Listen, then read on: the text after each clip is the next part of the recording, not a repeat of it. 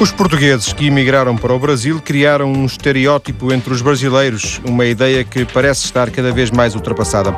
O Manuel da Padaria ou a Maria do Bigode deram lugar a economistas, juristas e gestores que são a nova geração de imigrantes naquele país.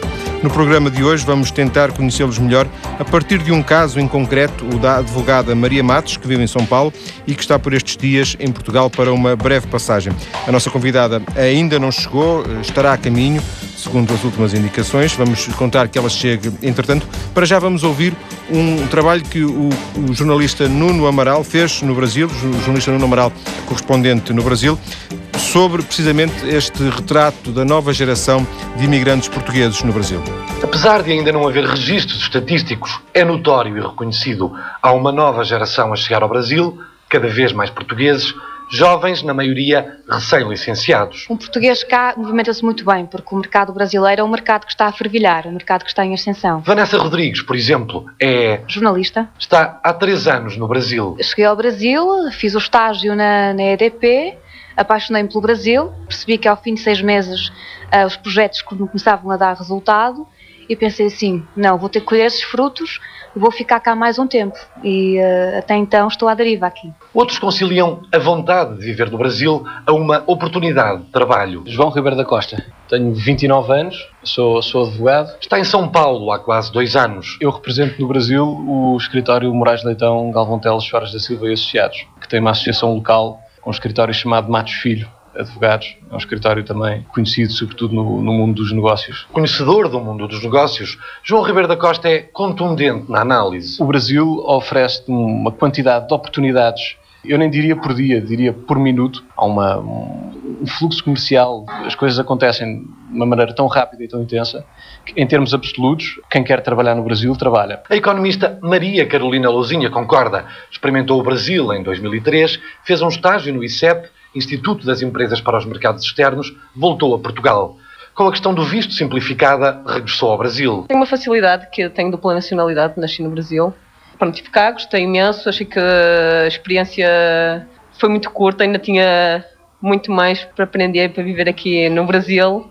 Então acabei por opção própria tratar da minha documentação e decidi em 2006 vir para cá. Agora trabalha na Agência para o Investimento e Comércio Externo de Portugal, a ICEP, o antigo ICEP. Acho que o Brasil está a passar por uma situação económica bastante boa que já não, não tinha há bastante tempo, não é? Finalmente está a começar a ir a seguir o caminho de crescimento e está-se a ver bastantes melhorias uh, a nível económico. Três exemplos da nova onda de imigrantes portugueses, gente com uma atitude bem diferente do estereótipo formado a partir do Portuga, que em meados do século passado saiu do além-mar, o Manuel ou o português da padaria. O Manuel da padaria é uma realidade para mim, estou aqui, é uma realidade que me é muito querida também, porque também é Portugal. E eu também os sinto com Portugal, assim como eles me sentem com Portugal. Um pedaço de Portugal que espelhou no Brasil uma imagem bem diferente. Estigmas que começam a ser diluídos. Está a mudar essa imagem. Tanto é que a nova geração de portugueses que estão a vir para o Brasil é bem diferente de, de umas décadas atrás. Vanessa Rodrigues nota que há, no entanto, resquícios, rótulos que perduram. Existe no início um certo estranhamento, existe um, um certo estereótipo da portuguesa com bigode, da ou Maria. da Maria, ou do português padeiro. Existe. O português padeiro, o Manuel ou o Joaquim, alvo de muitas histórias jocosas. Estamos sempre sujeitos às piadas de portugueses, mas uh, é de uma forma carinhosa, não é, não é com maldade, é acho que acolhem bastante bem os portugueses os brasileiros. Vanessa Rodrigues lembra-se de uma. Tu sabes porque é que o português tem o lápis atrás da orelha? Então, é para fazer eh, contas de cabeça? Com outras contas e piadas à parte, João Ribeiro da Costa conhece bem o perfil do novo imigrante português no Brasil. São pessoas muito bem formadas, muito bem informadas e que são portugueses do século XXI. Na maioria, gestores, economistas, jornalistas, investigadores, advogados. Aquilo que fizeste em Portugal seja academicamente, seja a nível de trabalho, seja a nível de alguma formação complementar, aqui no Brasil pode ser valorizado de uma maneira que em Portugal não, não é possível. Dados de 2006 indicaram haver 600 empresas portuguesas a operar no Brasil, entre nova e antiga geração de imigrantes. Os dados dos consulados dão conta de que estão cerca de 400 mil portugueses no estado de São Paulo, 600 mil no do Rio de Janeiro.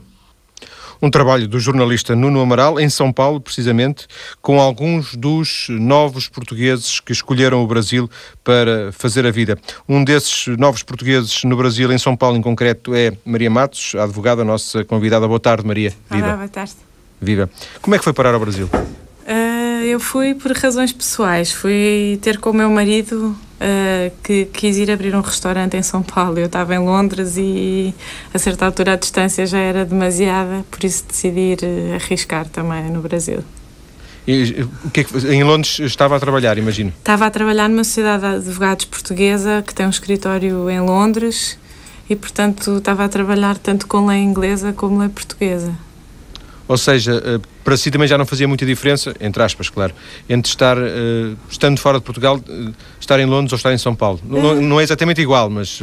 Não, há, há, coisas que uma pessoa tem que se habituar e de adaptar a um país novo, essa parte e essa parte da aventura de ir para um lugar que não é, não é o nosso país já estava treinada, mas é uma distância muito maior. A distância do Brasil é não dá para ir um fim de semana à casa.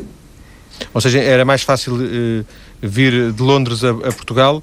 Uh, ainda assim, uh, quando, quando estava em Londres, tinha o, digamos, o apelo de, de ver o seu marido. Imagina agora, uh, esse apelo está muito mais perto, não é? Não, não, não, se coloca dessa forma. Não, sem dúvida. Isso acho que fiz lindamente. Mas a distância agora da família é sem dúvida maior. Mas cada vez mais há uma comunidade de portugueses que vai aumentando em São Paulo, portanto, até isso vai diminuindo e nós vamos uh, querer também saber disso mais à frente. Queria lhe perguntar: uh, o facto de, primeiro em Londres, depois uh, no Brasil, ir para fora quando acabou a, licenciatura era, era um projeto ou aconteceu sem, sem estar planeado? acho que a minha formação escolar já, já preparava um bocadinho a minha saída. Eu andei sempre em colégios internacionais, apesar de em Portugal, tanto no Algarve como em, como em Lisboa e essa ginástica já dava alguma vontade de ir conhecer outros lugares. Mas tendo feito a faculdade e o curso em Lisboa, acabei por fazer o estágio e querer fazer a formação toda em Portugal, mas sempre com vontade de ir conhecer outros lugares e preparada para isso. E ainda chegou a trabalhar cá? Sim, fiz o estágio os primeiros anos da advocacia aqui em Portugal. E especializou-se em alguma área do direito que depois eh, eh, digamos, uh, eu ia dizer, concretizou, desenvolveu, apurou uh, no, no, estrangeiro, quer, quer em Londres, quer em São Paulo? Sim, durante a estadia em Londres acabei por fazer uma, o curso de equivalência dentro da União Europeia e que a Ordem dos Advogados Inglesa permite também me qualificar como advogada de lei inglesa. E é exatamente com essa qualificação e com esse chapéu que eu estou a trabalhar em São Paulo agora, uh, dentro da área do mercado de capitais. Portanto, finanças, é isso? Sim. E um, ehm, o, o, o, escritório de advogados em que trabalha surgiu a partir de contactos feitos em Londres ou foi para, foi para o, o, o Brasil com uma mala de cartão, isto é, sem emprego, e depois lá é que arranjou? É, foi, foi um contacto feito no Brasil. Eu fui com um emprego, mas ia fazer um trabalho de, de, de gestão fiscal e, e, no Brasil ainda é alguma coisa bastante temerária e um pouco diferente daquilo que é feito em Portugal e em Inglaterra. Um, há cerca de 74 tributos no Brasil. Achei que era uma coisa relativamente desconhecida e quis mudar de área. Por isso, acabei por, através dos contactos profissionais e pessoais que fui fazendo, encontrar este trabalho que, que gosto muito mais.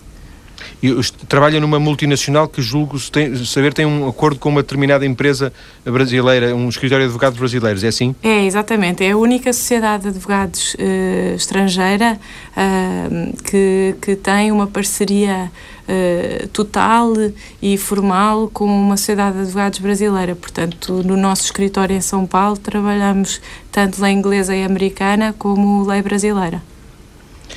Esta primeira parte vai ficar por aqui. Maria Matos, vamos uh, recomeçar depois das notícias. Queria que depois nos contasse um pouco dessa realidade de viver no Brasil, da sua experiência, um, ehm, de, também de, dessa ideia da comunidade, de, do, do encontro entre os portugueses e, sobretudo, da sua adaptação ao Brasil. Até já.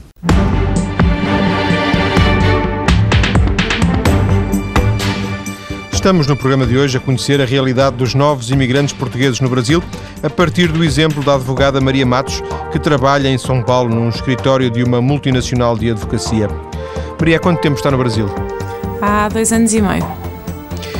As primeiras as imagens que tinha do Brasil, daquilo que lhe esperava, foram, são muito diferentes das que têm hoje? São muito, muito diferentes. Eu, a primeira impressão que eu tive do Brasil foi como turista a visitar o Nordeste e conhecia o Rio de Janeiro, mas tinha uma ideia de praias e de. Até as pessoas são bem diferentes em São Paulo do que, do que no resto do, do, do litoral que eu conhecia. E, e fiquei muito bem impressionada porque tinha uma ideia dos brasileiros muito da praia e muito descontraído, meio ambiente de férias por minha causa, mas também eu acho que pela cultura de, da Bahia e do Nordeste que eu conhecia. Em São Paulo há profissionais de, de, de calibre mundial, são fantásticos. Essa ideia uh, foi construída sobretudo a partir dessa viagem de algum de algum estereótipo que poderia haver sobre, sobre a própria realidade brasileira, que às vezes podemos ter, podemos ter aqui em Portugal ideias erradas, preconceitos sobre, sobre as coisas. É. Foi basicamente a sua experiência de, de visitante, de turista? Foi, exatamente. E, e, depois também não tinha ideia que havia um, um grupo de brasileiros, uma quantidade de gente que tinha tanto uma experiência internacional como formação de qualidade, especialmente na área em que eu trabalho, na área financeira. Os bancos são um dos bancos mais sofisticados, o tipo de, de, de produtos e tudo que o, o, como é que eu ia dizer, o pessoal dos bancos eh, tem uma formação altamente sofisticada com uma qualidade eh, fantástica. Muito tem a ver com essa formação académica que eu não conhecia no Brasil.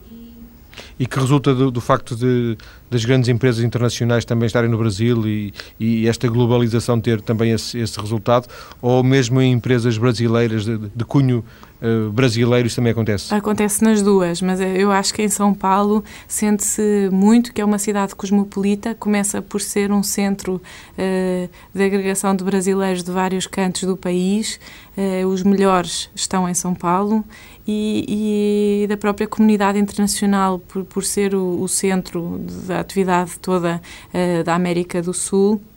Uh, acabam por puxar gente de todo o lado do mundo com todo o tipo de experiências e os melhores. Portanto, tanto nas empresas brasileiras como nas empresas multinacionais que lá estão, sente-se muito essa, essa diversidade e qualidade e o ambiente de, de um escritório, de, tanto quanto conhece, como é evidente, de um escritório de, de advocacia em São Paulo é muito diferente do ambiente profissional, não, não, tanto de camaradagem, estou a falar mais profissional, de um escritório em Londres ou em Lisboa? Não. Ou basicamente respira-se o mesmo ar? Respira-se o mesmo ar, sem dúvida nenhuma.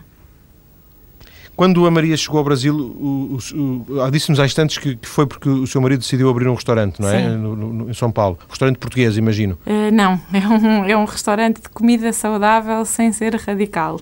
É um conceito. Portanto, é um restaurante de comida sem, sem, sem fronteiras, sem bandeira. Exatamente. É não é portuguesa, nem brasileira, nem. Não, é, é cosmopolita. É comida, é comida verde, portanto. É, é, não é comida de coelho, mas é, mas é comida, é comida é, com algum cuidado, é, com a qualidade dos ingredientes e, e com alguns cuidados eh, extra de saúde. E não havia. Essa solução já havia muito no, no, em Inglaterra e em Portugal e nos Estados Unidos, havia por todo lado. E, e no Brasil não havia a solução de ter sanduíches e saladas e algumas soluções um bocadinho mais saudáveis. Práticas. Exatamente, práticas e saudáveis. E quando a Maria chegou, o seu marido já lá estava? Eu, esta, esta, questão que eu fiz uh, marginal, uh, mais de caráter pessoal, que não, que não costumo abordar muito, era só para saber se a sua integração se fez já com ele lá e o que terá sido mais fácil, ou se foram os dois ao mesmo tempo? Uh, ele foi, ele passou um ano a estudar a ida para lá, enquanto eu estava em Inglaterra, por isso a integração por ele foi, foi mais rápida, mas depois a ida definitiva foi para aí uns dois meses, acho que ele foi em fevereiro e eu fui no fim de abril um, foi um bocadinho à frente, mas acho, acho, que a integração é muito mais fácil quando vão duas pessoas juntas. Uh, acho que essa é a primeira parte da questão, uh, independentemente de ser novidade para os dois. Mas ele já conhecia melhor a cidade do que eu. Ele abriu de alguma forma as portas da cidade para si? Abriu, mas também limita. Eu acho que quando uma pessoa tem uma, uma carreira e tem a sua vida num, numa cidade já, já estabelecida e depois vai para outra, também fica um bocado complicado depois de ser a namorada ou a mulher de. Não sei se me entende. Sim, mas, sim. Trabalhando, a integração é muito mais fácil, tanto em fazer amizades com brasileiros, em ter uma rotina uh, profissional e de amigos. É, é, é muito mais fácil socialmente uma pessoa sentir-se integrada trabalhando do que não trabalhando em São Paulo. Há mais portugueses ou, ou, pessoas de outras nacionalidades que não brasileiros no seu escritório? Há, há canadianos, irlandeses, uh, agora temos, já tivemos indianos, temos gente que passou pela Rússia, temos, temos uma, uma grande mistura que tem a ver com a natureza do escritório onde trabalho, mais do que uh, pelo, pelo, por ser São Paulo. Em todos os escritórios há, há de haver gente de vários países dentro da, da, da mesma firma. O que quer dizer que as reuniões são, são teoricamente, são em inglês, não? São em inglês e, surpreendentemente, eu acho que o português do Brasil, para, para quem vem de países anglo-saxónicos, é muito mais fácil de aprender, porque em seis meses todos falam em, em, em português nas reuniões e estão envolvidos e inseridos na, na, na vida social do escritório e, e na vida profissional em português. Quando, quando não está na, no escritório, portanto, imagino eu que, trabalho muitas horas, mas eh, há de haver algumas em que não está. Um, a, sua, a sua vida passa um pouco por uh, amigos portugueses que conheceu eh, no Brasil ou uh, a questão de, de, da nacionalidade dos amigos não é muito relevante? Dos amigos e dos conhecimentos e das pessoas com quem está próxima? Eu acho que nós fazemos um esforço, eu e meu marido, de nos misturarmos para além do grupo de portugueses, mas tanto em Londres como em São Paulo é muito presente e é muito bem-vinda uma rede de portugueses que acaba por servir como uma família substituta. Quando se chega, quando é preciso descobrir onde é que é o lugar certo para morar, quanto é que é suposto eu receber, o que é que eu tenho que me preocupar, onde é que comprar um carro, quem é que é o vosso médico. Há assim um, há umas reuniões de emergência, que são jantares ou almoços, em que quem chega novo é bem acolhido e, é, e amparado. Depois Portanto, deduzo um... que existe essa rede, não é? Existe, existe. existe. É, é, muito, é muito evidente e ultrapassa timidezes ou dificuldades de quem chega. Parte muito de quem lá está.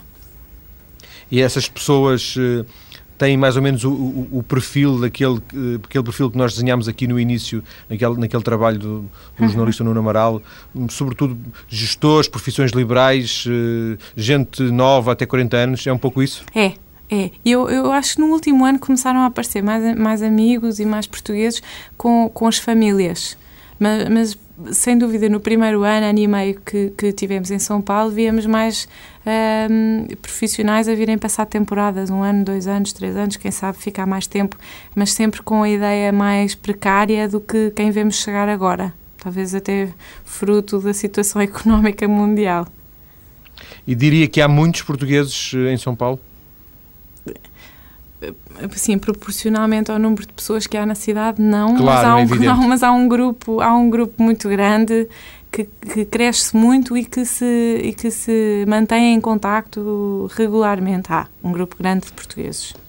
Maria, uma das coisas que, eu, que obviamente não era, não era preciso este programa para me ensinar isso, já tenho 42 anos, tenho a obrigação de ter aprendido, mas um, uma das coisas que, que este programa reforçou, uma das ideias é que Uh, algumas das coisas que nós uh, aprendemos, seja pela comunicação social, seja mesmo por livros ou, ou, ou, às vezes pelos filmes, pela televisão, são estereótipos que depois não fazem sentido nenhum. De qualquer forma, a ideia que, que existe sobre São Paulo é que é uma, uma cidade fria e uh, perigosa, e se calhar não é à toa que, que agora este filme do ensaio sobre a cegueira foi filmado em São Paulo, aquela cidade uh, fria, impessoal, que aparece nas imagens. Uh, esta ideia de, São Paulo corresponde, esta ideia que eu, não, que, eu, que eu não tenho de São Paulo, porque nunca lá fui, corresponde à São Paulo onde vive? Sim e não. Uh, sim, as pessoas são frias ou são, são distantes porque cada uma é do seu lugar e as pessoas têm uma história pouco comum, não são todas de São Paulo, nem os brasileiros nem os estrangeiros. Mas, mas também tem um, uma proximidade. Eu, eu noto que mudei desde que moro no Brasil. E só para lhe dar um exemplo, eh, seria incapaz de falar com alguém no meio da rua, num semáforo, enquanto estamos à espera para atravessar uma passagem de peões. E hoje em dia, se calhar, faço isso naturalmente e admiro-me com o ar desconfiado do português que está ao meu lado, porque no Brasil isso acontece-me várias vezes. Um, é... Mas por causa da insegurança, por causa da não, criminalidade? Não, é as pessoas não? são muito abertas, são muito, são, são mais, eh, são menos complicadas, são, eh, são muito mais abertas que os portugueses, acho eu, eh, sem dúvida, mais do que os ingleses, que era a minha experiência anterior, são afáveis, socialmente são muito simpáticas e abertas. Agora, o tipo de amizade que se faz, assim, amigos para o resto da vida, em idade adulta isso já é raro. Agora, numa cidade onde todas as pessoas estão de passagem e não são de lá, talvez seja ainda um bocadinho mais difícil. E, e, a questão da criminalidade é, é evidente ou não tão evidente como isso?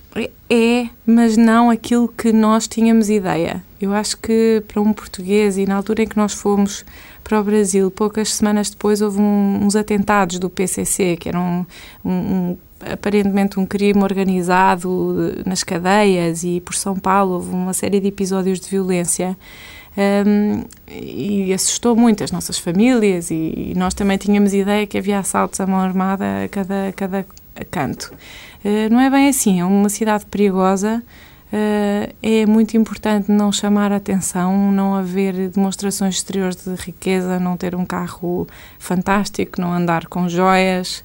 Há uma data de cuidados que nós temos, nunca me aconteceu nada não, nunca me senti em perigo, mas também tenho uma série de cuidados que noto quando venho a Portugal não tenho que ter, não ando no trânsito com a janela. Mas tem esses, tem, tem esses, contactos, esses cuidados porque alguém lhe disse para ter? Eh, Sim. Ou, ou, ou são instintivos? São instintivos e sente-se sente que sabe-se que há crimes e sabe-se que, é perigo, que é perigosa a cidade, mas há... Hum, há lugares, a cidade é tão grande que há bairros que são gigantescos, que são como bolhas de segurança, onde moram uma classe que em Portugal acho que não existe, pelo menos naquela dimensão, onde nós, sem querer, nos incluímos, porque sendo classe média alta profissional, sem querer, estamos no mesmo lugar onde estão os milionários brasileiros, mas onde há seguranças nos prédios, seguranças nos restaurantes, seguranças nas lojas e, portanto, é impossível ou é muito difícil que haja um episódio violento uh, nesses bairros. E é aí que nós fazemos a nossa vida do dia a dia. Não é preciso ir para os lugares perigosos.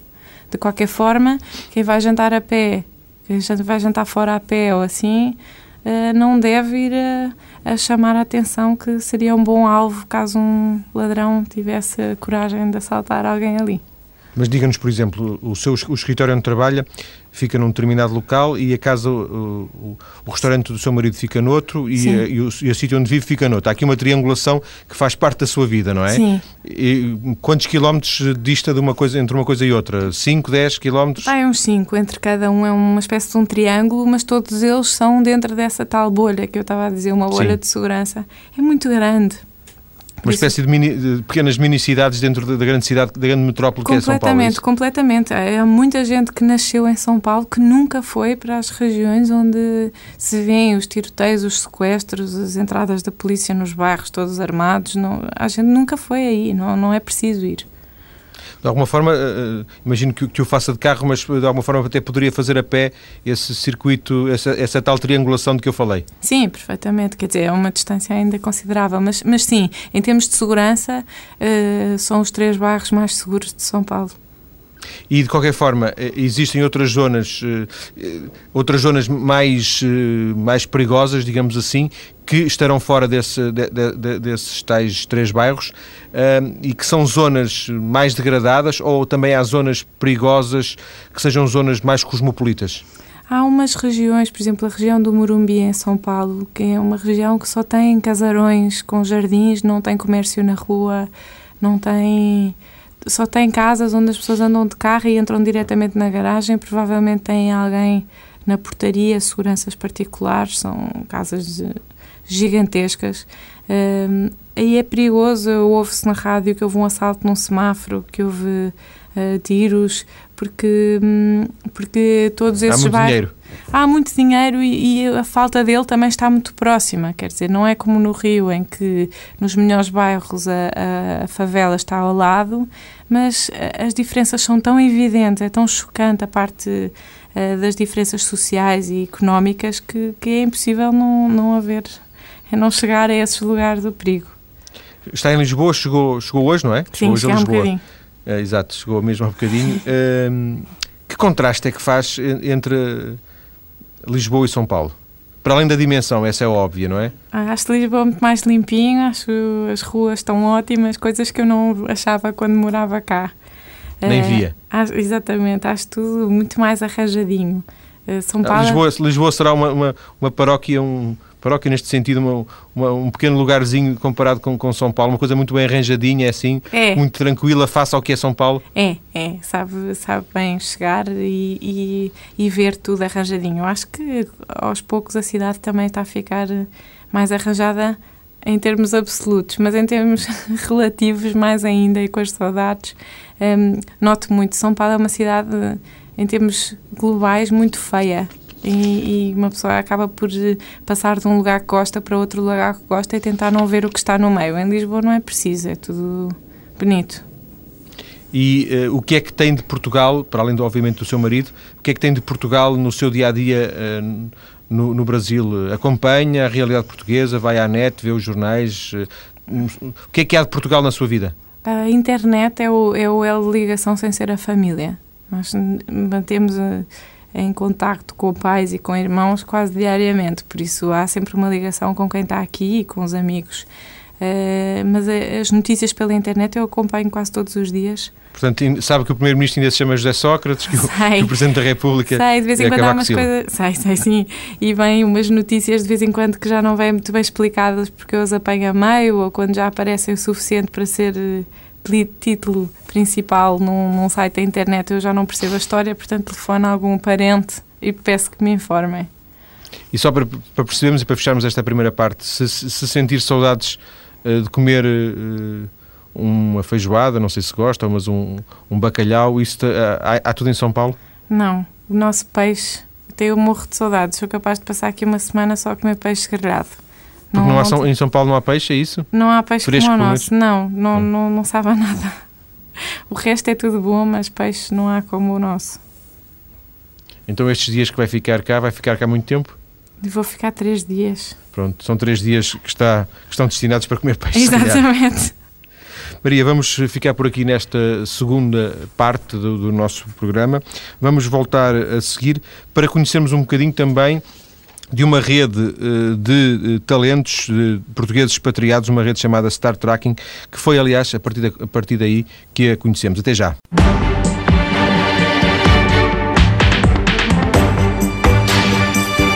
Estamos no programa de hoje a conhecer quem está a trabalhar no Brasil e faz parte de uma nova geração de imigrantes. Maria Matos, advogada, é a nossa convidada, temos estado a conversar com ela. Maria, sentiu alguma vez aquilo de que se falava na peça que ouvimos mesmo no início, quando estava a chegar, de algum, algum estereótipo, alguma, alguma piada do, do- brasileiro em relação ao português? Sempre. Há- toda a gente, quando descobre que eu sou portuguesa, começa por contar uma piada de português. Eh, adoram fazer troça de nós. Eu acho que é uma mistura assim, meia carinhosa, meia trocista. Não é, não é sempre com maldade, é, é mais. Eh, eu acho que é um bocadinho retaliação dos brasileiros de algum colonialismo que ainda sentem presente na cultura. Eh, sempre tentam fazer uma piada. Mas eh, também os portugueses são sempre melhor recebidos que os outros, como eles dizem, gringos, não é? Tudo o que é estrangeiro, os portugueses são tratados de uma maneira completamente diferente. Ah, mas sim, há piadas sempre de português e, e há um estereótipo que tem a ver também com o tipo de imigração que foi para o Brasil, eu acho, pá, há uns 20 anos, talvez mais, ah, que era um, um tipo de imigração completamente diferente daquela que se vê agora, a gente a chegar um, mais profissionais e menos imigrantes rurais ou, ou, ou menos pobres. Sim. E, e nunca levou a mal essa troça ou uma outra vez eh, teria preferido que, não, que ela não tivesse acontecido? Não, eu, eu digo sempre que vou contar piadas em Portugal eh, iguais às que eles contam lá, mas com os nomes diferentes. Se, se calhar um Marcelo e um Roberto, ou assim, porque as Em piadas. Manuel, Manuel que o Joaquim, Joaquim, exatamente. Mas eh, não, não. É, é- eu acho que é sempre para fazer conversa e para, e para fazer um bocadinho de troça mais do que por maldade. Não, nunca levei Mas- a mal. Mas já agora sente que existe algum tipo de, de preconceito em relação aos portugueses por causa dessa. alguma coisa mal digerida eh, Não. da história? Não. Não, eu acho que a impressão que existe em São Paulo dos portugueses é que são, são trabalhadores eh, e que são sérios. Acho que o humor tem muito mais a ver com o grau de sofisticação e com, com a capacidade académica ou intelectual do que propriamente com, com a estima ou não que têm pelos portugueses ou consideração que têm por eles ou não. Mas. Hum, não, existe sempre, existem piadas até no escritório, ouço de vez em quando, vocês colonializaram-nos e agora roubaram o nosso ouro todo. E agora eu digo sempre nós estamos a voltar, estamos a voltar porque gostamos tanto, não é não, não, não é uma coisa muito negativa, mas está lá, a história está lá, por isso não nos livramos de, de, de, de ouvir a reação dos brasileiros. Genericamente pode dizer-se que foi bem recebida? Muitíssimo bem recebida, muito. Nós conhecemos a Maria Matos através uh, da rede Star Tracking. A Star Tracking é uma iniciativa da consultora Jason's Associates e pretende ligar através da net portugueses que estão fora de Portugal, portugueses expatriados. Tiago Forjás é um dos sócios da Jason, é portanto um dos responsáveis também por esta Star Tracking. A uh, Jason é uma empresa portuguesa que presta consultoria na área da gestão de talento. Boa tarde, Tiago. Olá, viva João. Viva. Como é Gestão de talento, isto reflete-se em termos práticos em quê? Bem, hum, é, é, muito simples, é tentar eh, ajudar eh, organizações a identificarem estratégias que sejam mais efetivas a encontrarem pessoas que tenham habilidades únicas e que, hum, quando aplicadas, criam valor, não é? E, e isso é um, essa é a primeira parte, é a ponta do iceberg daquilo que é consultoria em termos de talento um, e que a maior parte das pessoas pensa que tem a ver com recrutamento, quando na verdade há muitíssimas mais coisas que se fazem por organizações hoje em dia, quer do ponto de vista da gestão da informação, quer próprio, da própria organização uh, de equipas e do desenvolvimento de, desse talento, que, que, tem um impacto muito maior até do que propriamente só usar um, uma estratégia de recrutamento adequada. É? Vou-lhe pedir, uh, Tiago, uh, uhum. que nos dê um exemplo, uh, não precisa de citar o nome de, das empresas, que se quiser pode citar, mas de um exemplo que, que, que, lhe tenha acontecido ou que conheça bem e que, mostre aquilo que acabou de, de, de, de nos dizer, de alguém que precisava de, não sei, explique-nos para, para destrocar um bocadinho. Então, olha, tentando ser sintético, nós assessorámos uma empresa, que neste caso é pública, que é a Cisco Systems, a estruturar um centro de apoio de vendas europeu uh, que basicamente consistia em contratar 56 pessoas em 12 semanas, sabendo-se que o presidente da companhia tinha prometido que este seria um caso de referência a nível internacional em termos de diversidade e sabendo que a complexidade residia no facto de haver três hierarquias completamente diferentes nesta equipa de Revenue Assurance, no fundo são pessoas que não são um, ehm, assistentes de telefone, mas são as pessoas que garantem que as vendas da Cisco de facto têm relevância e que têm depois tradução Uh, nos mercados financeiros internacionais. A complexidade aqui adivinha de haver três hierarquias diferentes em sete equipas que tinham que ser fluentes em sete idiomas diferentes e, portanto, com isto, o que é que foi preciso fazer? O nosso papel ali não foi de recrutar estas pessoas, mas foi sim de, de, desenhar todo o processo e gerir desde o início, que foi construir uma plataforma informática que iria uh, ajudar a empresa uh, a gerir as 2.500 candidaturas que foram provocadas através de uma estratégia de comunicação destas oportunidades. Montámos uma task force com 11 pessoas que eram fluentes nestes idiomas que rapidamente entraram em contacto e despistaram na, na, no idioma-chave se as pessoas de facto eram fluentes nessa, nesse, nesses idiomas e que depois canalizaram essas pessoas em função da sua hierarquia para, para, duas consultoras que nós ajudámos a Cisco a contratar e, portanto, neste caso em particular, inclusivamente quem entrevistou as pessoas foram, foram duas empresas do, do setor dos recursos humanos. Mas, no fundo, o que nós acabámos por fazer foi tentar gerir todo esse processo da forma mais eficaz, por forma que não se fizessem ofertas uh, em tempos diferentes, mas sim que se criasse uma curva normal e tendo sempre em consideração a cultura que, que, é o ativo mais importante da Cisco e para isso tivemos que ir à Holanda e medir e, e, perceber exatamente o que é que é a cultura da Cisco e desenhar a metodologia de entrevista para garantir que estas duas empresas que estavam a realizar entrevistas a pessoas tão novas como aquelas que saem da faculdade e tão séniores como aquelas que lideram estas equipas, que pudessem ter alguma homogeneidade nos critérios que estavam a utilizar. E, portanto, este foi um processo que, que foi, foi de tal forma um, sintomático e eu acredito que isso tenha a ver com a própria cultura do nosso povo, porque nós, no fundo, temos competências e talentos adequados ao, ao tipo de projeto que, em que a Cisco investiu, que foi claramente um caso de referência para a Cisco e, e eles quiseram perceber um bocadinho porque, inclusivamente, uh, isso acabou por decorrer noutros, noutros, noutros projetos de, de, investimento cá em Portugal.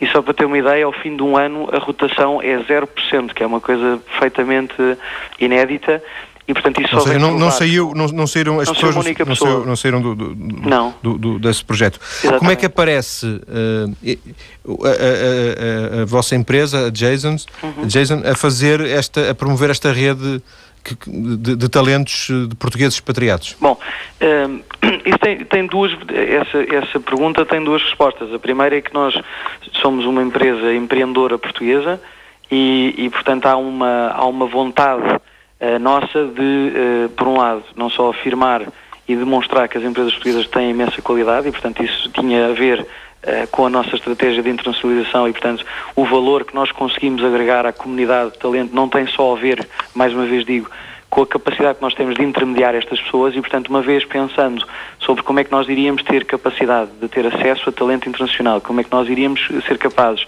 de dar mais benefícios àquela que é a comunidade de talento que se relaciona connosco, obviamente depreendemos por observação e pela minha experiência de vida particular, porque sou um imigrante, vivi na África do Sul durante 13 anos e depois quando vim para Portugal continuo a ser considerado um, um imigrante, depois vivi em Espanha como expatriado e nunca, nunca me libertei eh, aos olhos das outras pessoas do estigma de não ser de parte nenhuma do mundo. E, e, portanto tive a oportunidade de observar o comportamento dos portugueses nas cidades em todo o mundo que de alguma forma estava infectado de uma série de preconceitos e de tabus não é, em relação às, às, às gerações anteriores e também eh, estimulado pelo, pela nossa própria característica de integração noutras culturas e a nossa capacidade de, de, de acolhimento e a nossa curiosidade. E, portanto, não havia eh, nenhum tipo de mecanismo que facilitasse a criação de valor através do networking nesta nova tribo, nesta nova geração de, de imigrantes que, de facto, eh, ainda vivia um bocadinho com o preconceito dos pais de que as pessoas que estavam fora tinham emigrado e que eram pessoas de estatura social bastante baixa e, portanto, que Sim. não, não havia interesse em comunicar com elas, antes pelo contrário.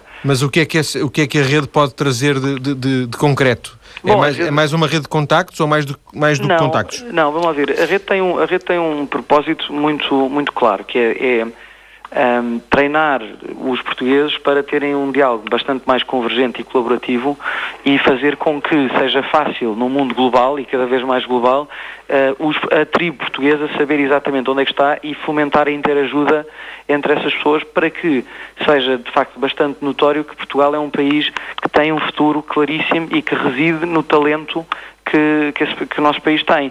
Não reside na nossa geografia, não reside nas oportunidades que podem ser criadas para as empresas que vêm de fora investirem cá, mas sim muito mais das nossas empresas investirem nos outros mercados através de uma rede de pessoas que são talentosas e que quando têm acesso aos perfis umas das outras compreendem que nós não temos 10 ou 15 ou 20 ou 40 pessoas extremamente conhecidas e com uma imagem global, temos assim milhares de pessoas que estão nas estruturas intermédias das organizações que são verdadeiramente notáveis. E portanto é essa rede, são, são os 5 milhões de portugueses que estão fora que logo juntos com os 10 milhões que cá estão, se nós eh, tivermos a capacidade de percebê-los como diáspora, em vez de rotulá-los como imigrantes, eu tenho a certeza absoluta que o nosso, o nosso quinto império é possível. É através da nossa língua que nós vamos definir o que é que é o nosso espaço de sonho enquanto país. Portanto, Tiago, por outras palavras, se uma, eh, uma- um escritório de advogados eh, português eh, entender abrir uma delegação, por exemplo, em São Paulo Uhum. e precisar de uma. Alguém que conheça bem, que tenha o perfil e que seja uma advogada com alguma experiência, eh, que esteja já no, no terreno, conheça a realidade brasileira, através do Star Tracking, poderia chegar, por exemplo, à nossa convidada, só, só a título de, Perfeitamente, perfeitamente. à nossa Quer dizer, convidada de hoje. Evidente, a rede em si o que permite fazer é, é aquilo que a pessoa quiser. Eu costumo brincar com isto e dizer que isto é uma espécie de uma bimbi, porque no fundo é, é uma, é uma rede social que, à semelhança do LinkedIn, permite conhecer outras pessoas baseadas na sua experiência, é uma rede social que permite de- desenvolver afinidades em conjunto e, portanto, estabelecer grupos, por exemplo, de reflexão ou de discussão, por exemplo, das iniciativas de investigação no cancro para portugueses que estão em sete cantos do mundo completamente diferentes e fazerem sobre o sigilo de um grupo fechado, porque obviamente há, há coisas que são eh, comuns como conversas ou fóruns em que no fundo as pessoas trocam de opiniões e partilham visões, não é? E acabam por demonstrar eh, que é interessante discutir temas e, e partilhar e, e chegar a conclusões em conjunto. Eh, também é possível assistir a um conjunto de, de conteúdos de vídeo que no fundo são conteúdos que demonstram que bons casos de talentos portugueses e portanto no fundo esta rede está a fabricar autoestima aos portugueses pelo simples facto de que eles agora já não precisam de acreditar quando nós dizemos que há imensos talentos portugueses no mundo. Eles agora podem vê-los, podem interagir com eles. Existe uma caixa de correio de, e-mail que permite que as pessoas estabeleçam um contacto imediato e não só isso, eh, uma coisa que é verdadeiramente revolucionária na rede é que pela primeira vez existe uma comunidade onde é possível eh, fazer um contacto com alguém e estabelecer uma intenção de contratar não baseado na experiência da pessoa única exclusivamente, mas, mas baseado em atributos de personalidade. Nós temos um, uma, um, portanto, uma, um mecanismo, no fundo, que permite às pessoas quando têm relações bastante bem construídas com outras, convidá-las a descreverem a sua personalidade e, portanto, escolherem entre 50 adjetivos, 10 daqueles que são mais representativos daquilo que é a opinião da pessoa, e isto constitui uma arma poderosíssima quando você imagina que, em vez de contratar uma pessoa baseada na sua experiência... Ou só no, no pode... currículo também a nível de questões de personalidade. Exatamente. Tiago, eu agradeço-lhe este... Ou talento, aliás. Agradeço-lhe este contacto na TSF. Ficámos a conhecer um pouco daquilo que é a rede Star Tracking, a que chegámos uh, uh, através da Maria Matos e também chegámos à Maria Matos através da rede Star Tracking. Volta à conversa com, com a Maria Matos. Eh, os seus planos, Maria, são para continuar no Brasil? Uh, nos próximos anos, sim, mas uh, sem, sem certeza de onde vou parar. Uh, portanto, não há assim uma, uma ideia de voltar a Portugal. Sente-se mais uma advogada no mundo, é isso? É, eu adoro voltar a Portugal. Acho que é o lugar de referência, é o meu país e é onde eu, onde eu me encontro, mas assim, voltar para vir trabalhar e estruturar a minha vida aqui tão cedo, acredito que não. Mas uh, porque sente que há mais oportunidades fora de Portugal, é isso? Sinto e também eu acho que é uma aventura boa. Agora o Brasil uh, é a fase perfeita para estar lá está tudo a crescer, numa altura em que está tudo meio desanimado, é um lugar onde o ânimo é fantástico e o país está embalado para a frente e depois acho que tenho um, um gosto por ir conhecer o que ainda não conheço, o que é novo, que, que me levará com certeza a outros países. Pois, uma das coisas que eu já percebi é que, para si, quer dizer, o Brasil uh, é interessante e até é importante no presente, mas uh, daqui a um ano poderá não ser, ou seja, está aberta ao, ao que lhe quiserem proporcionar. Exatamente. Acho se, se calhar posso lá ficar os próximos 20 anos, mas, mas pode ser daqui a dois que queira estar noutro lugar. Depende do já que agora, aparecer. Sem, sem me querer meter minimamente na sua vida, só, só a título exemplificativo, o Brasil é um bom sítio para criar um filho? São Paulo é um bom sítio para criar um filho? Uh, não Ou sei. Lisboa seria um sítio melhor? Uh, eu acho que há coisas em Lisboa que seriam sem dúvida melhor que eu tentarei passar aos meus filhos, apesar de estarmos no Brasil. Uh, há, há, há, mais. Há, em São Paulo não é, é um lugar bom para criar filhos, há muita ajuda, há condições de estrutura ótimas, mas culturalmente não sei, porque só vou ter filhos agora. Um, qual é que é o impacto da distância da cultura paterna e materna de, de, Sim, cultura de, de outras referências, da distância de outras referências, Sim, isso, não é? E, sim, e, e, até socialmente eu acho os brasileiros de um determinado nível socioeconómico muito distantes dos filhos. Acho que as crianças são educadas por babás e os pais são pouco envolvidos no processo, por isso acho que são bem diferentes. Nós aqui ainda somos não? mais tradicionalistas nesse, nesse aspecto. Sim, agrada-me mais esse, essa, essa escola. Maria, agradeço-lhe ter vindo à TSF nestes, nestes poucos dias uh, em que está uh, em Portugal. Uh, serviu esta conversa para, para conhecermos um pouco, para conhecermos um pouco do seu, do seu percurso, mas também para conhecermos um pouco daquilo que, que, são os portugueses e o que fazem os portugueses no Brasil e em concreto em São Paulo, porque na verdade também já percebemos não se pode falar, não se pode generalizar muito dizendo o Brasil. É melhor, neste caso, falarmos em São Paulo e se calhar até falarmos em determinadas zonas de São Paulo. Agradeço-lhe mesmo ter vindo à TSF. Obrigada eu. Muito obrigado então.